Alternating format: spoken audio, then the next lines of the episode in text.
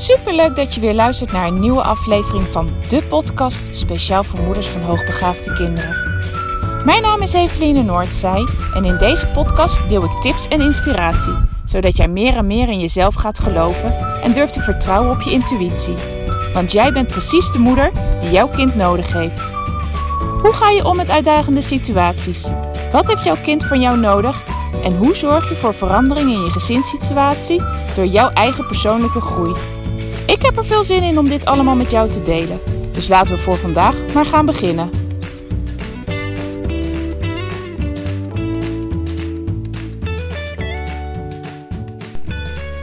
Een nieuwe dag, een nieuwe podcast. Vandaag vanuit Zuid-Duitsland, net op de grens met Zwitserland. Als je mij al langer volgt, dan weet je dat wij met onze kinderen een reizend bestaan leiden. Hierdoor krijgen ze bij ons ook thuisonderwijs. En nou ja, wij zijn weer op pad. Deze keer gaat de reis naar Kroatië. We hebben vorig jaar een uh, caravan gekocht. En uh, voor het eerst gaan we deze keer ook dan echt naar het buitenland ermee. Voorheen uh, hadden we een tent waar ik met de kinderen een keer een hele zomer mee weg ben geweest. En um, hoe heet dat? Ik ben even afgeleid.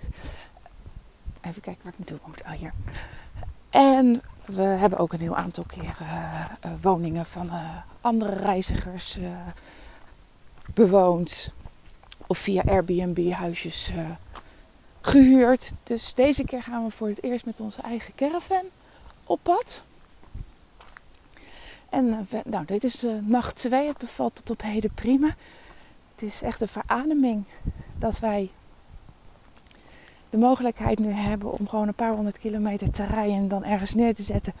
Zonder dat je van alles op, hoeft op te zetten en heel veel moeite moet doen. Dus ja, het is, uh, we doen het ook echt rustig aan.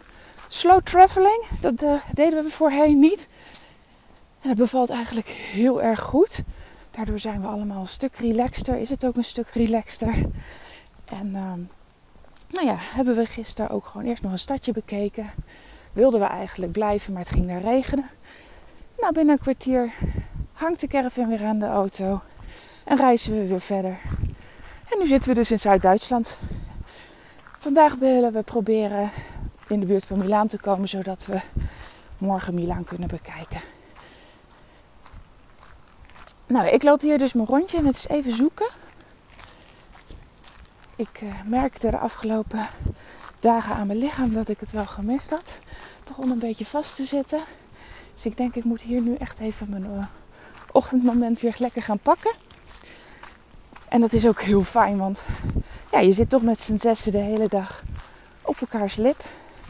En we slapen met z'n zessen nu nog in de caravan totdat we ergens zijn waar we een langere tijd blijven. Dan kunnen de, de oudste twee in een eigen tent. En eh, eigenlijk gaat het onderling hartstikke goed. Hè? Ook omdat we het zo relaxed aandoen en iedereen relatief relaxed is. Maar um, nou ja, ik merk aan mezelf dat ik dan wel de hele dag met ze bezig ben en dat ik even een moment voor mezelf moet hebben. Dus nou, bij deze pak ik dat dan ook. En waar ik het met. Je, uh, nou, waar ik het vandaag met je over wil hebben, is over uh, de scholen. Want die scholen zijn weer begonnen. Dat betekent dat ook de gesprekken met scholen weer zijn begonnen. Nou, daar had ik vorige week al een podcast over opgenomen. Maar ik merk ook, en dat zie ik vooral in, uh, in die Facebook community al terugkomen, dat er ook heel veel ouders toch echt wel gefrustreerd zijn. Of nog steeds zijn, na heel veel tijd gefrustreerd zijn.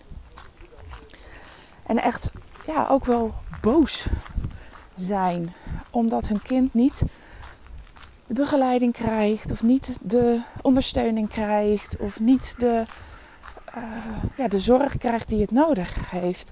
En vaak is dit gerelateerd aan school, maar dat hoeft niet altijd zo te zijn. Het kan op meerdere vlakken zijn. Het kan ook zorggerelateerd zijn of uh, opvang gerelateerd. En ja, allereerst snap ik die boosheid enorm goed. Morgen. Want ja, je wil zo graag met alle liefde die je in je hebt voor je kind, dat jouw kind gewoon op een juiste plek zit en dat het krijgt wat het nodig heeft. Dat is zo belangrijk. En daar heb je alles en dan ook alles voor over. En nou ja, ik heb ook in die situatie gezeten en ik snap dat gevoel van die boosheid en vooral machteloosheid en misschien ook wel je eigen grote rechtvaardigheidsgevoel.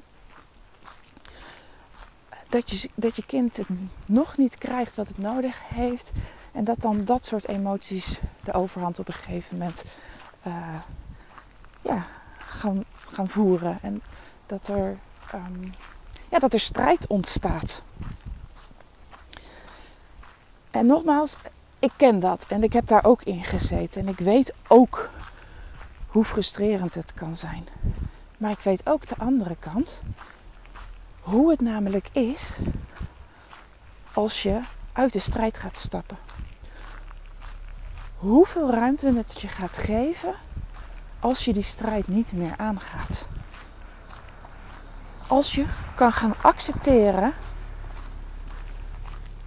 dat deze school of deze opvang of deze zorgverlener het gewoon niet gaat doen. Het niet gaat bieden, het niet kan. En misschien nog wel zelfs wel willen, maar het gewoon echt niet kunnen, omdat ze er gewoon onvoldoende kennis van hebben. En op het moment dat ik dat kon, als, toen ik dat kon loslaten en niet meer in die strijd ging stappen, toen ontstond er zo ontzettend veel ruimte. En in die ruimte kon mijn, ja, konden ook weer de, de creatieve oplossingen gaan stromen. Kon ook weer, kwam er ook weer ruimte voor andere ideeën. Kwam er ook ruimte voor het durven zetten van andere stappen. En, en dit is dus het punt waar ik met je. Ja, wat ik je heel graag mee wil geven is van. Ga uit die strijd. Het kost alleen maar heel veel energie van jou. Energie die je niet meer hebt voor je thuissituatie. Energie die je niet meer kan inzetten ja, voor, voor de andere dingen. Andere belangrijke dingen in het leven. En als je besluit te stoppen met die strijd voeren, dan ontstaat er echt daadwerkelijk ruimte. En ik kan me voorstellen dat nu je daar middenin zit en dat dan zo'n misschien wel gewoonte is geworden, dat je nog niet kan zien dat dat je ruimte gaat geven. Maar het is echt daadwerkelijk zo. Want door het voeren van die strijd uh, blijf jij in de boosheid hangen. En ik snap heel graag, heel goed, dat je heel graag wil dat jouw kind op de plek waar hij nu zit het gewoon gaat krijgen. Omdat jij je ook beseft dat het gewoon heel goed kan. Alleen je bent zo sterk als de zwakste schakel. En dat is een uitspraak die ik altijd deed toen ik nog groepswerk deed. Op het moment dat wij met een aantal groepswerkers aan het werk waren met een cliënt, of met meerdere cliënten op de groep, dan waren wij als team net zo sterk als de zwakste groepswerker in ons team. En dan kon wie dan ook nog zo ontzettend goed zijn, maar op het moment dat jouw collega dat niet kon wat jij kon, en dat ja, die, die, die vaardigheden niet voldoende bezat om hetzelfde te doen, dan wist je met deze cliënt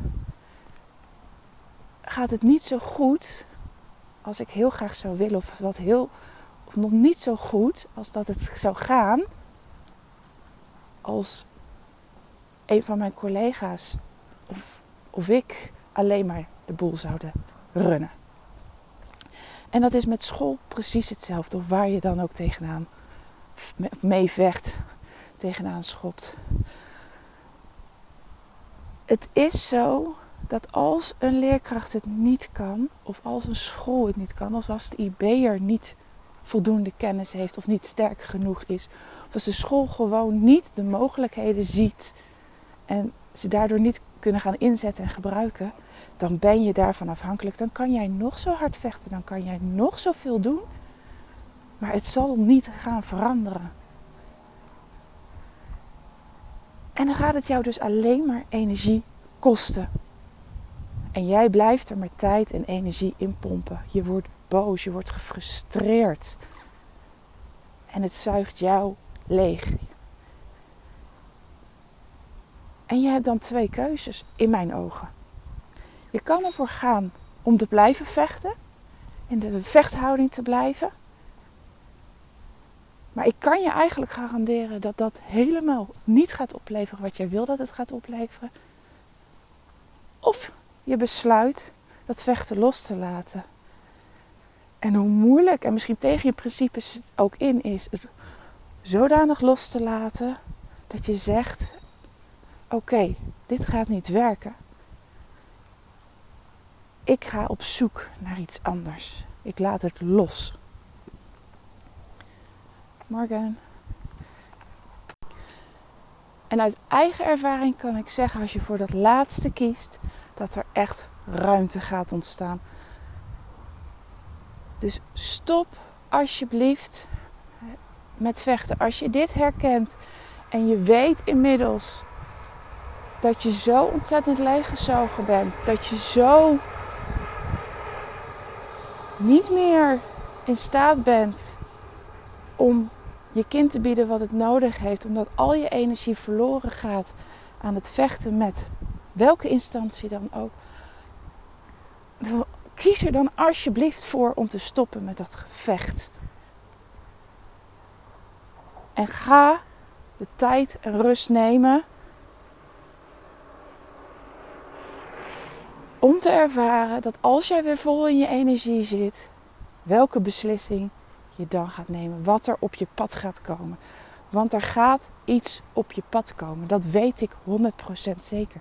Er gaat iets beters op het pad komen. En nee, dat hoeft niet te zijn wat wij doen.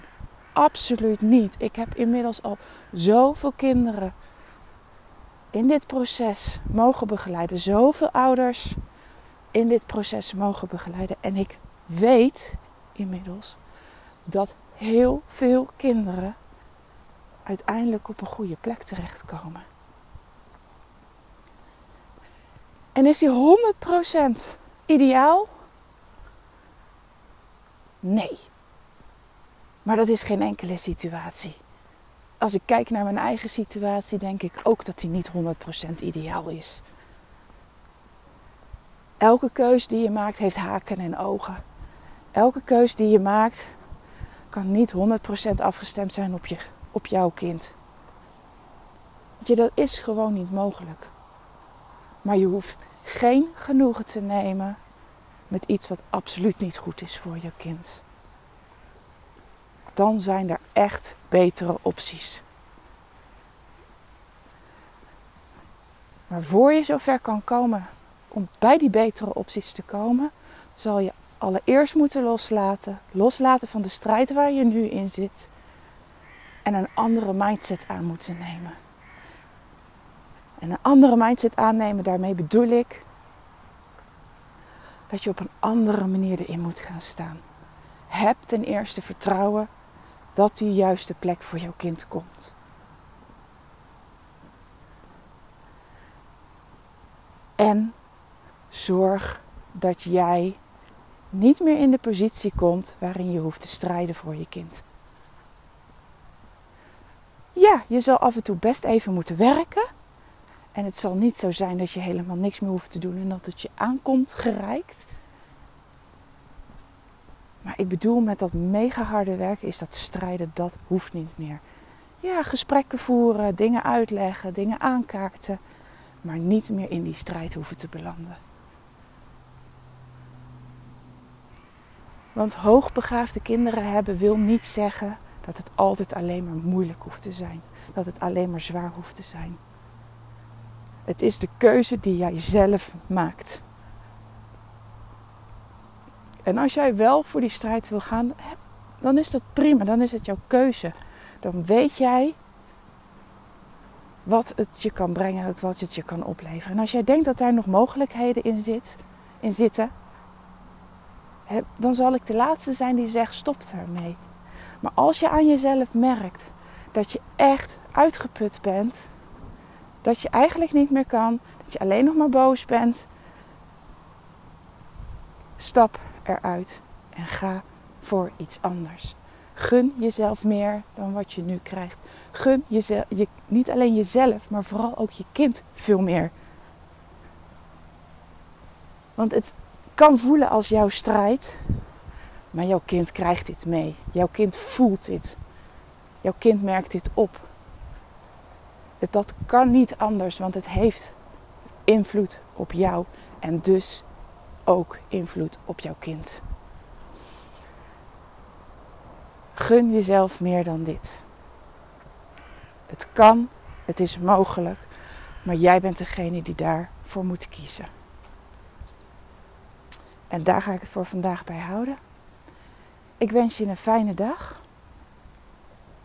Zo heel af en toe geef ik het aan, maar ik wil het je vandaag ook weer vragen. Als deze podcast voor jou heel waardevol is geweest, of een van de andere podcasts, zou je die dan alsjeblieft willen delen, zodat ik nog meer ouders kan bereiken, kan inspireren. En dat mag door het gewoon te delen, maar je kan mij ook zowel op Instagram als uh, op Facebook uh, taggen. Uh, mocht je hem op die manier via social media delen. Want ik vind het heel erg leuk om te kunnen blijven volgen. Van goh, hoe vaak wordt die gedeeld en wie bereik ik allemaal. En wat, vooral ook, wat heb jij daaraan gehad? Als je dat met mij wilt delen, ja, ik hoor dat heel graag van. Nou, ik ga nu echt afsluiten. Fijne dag, groetjes.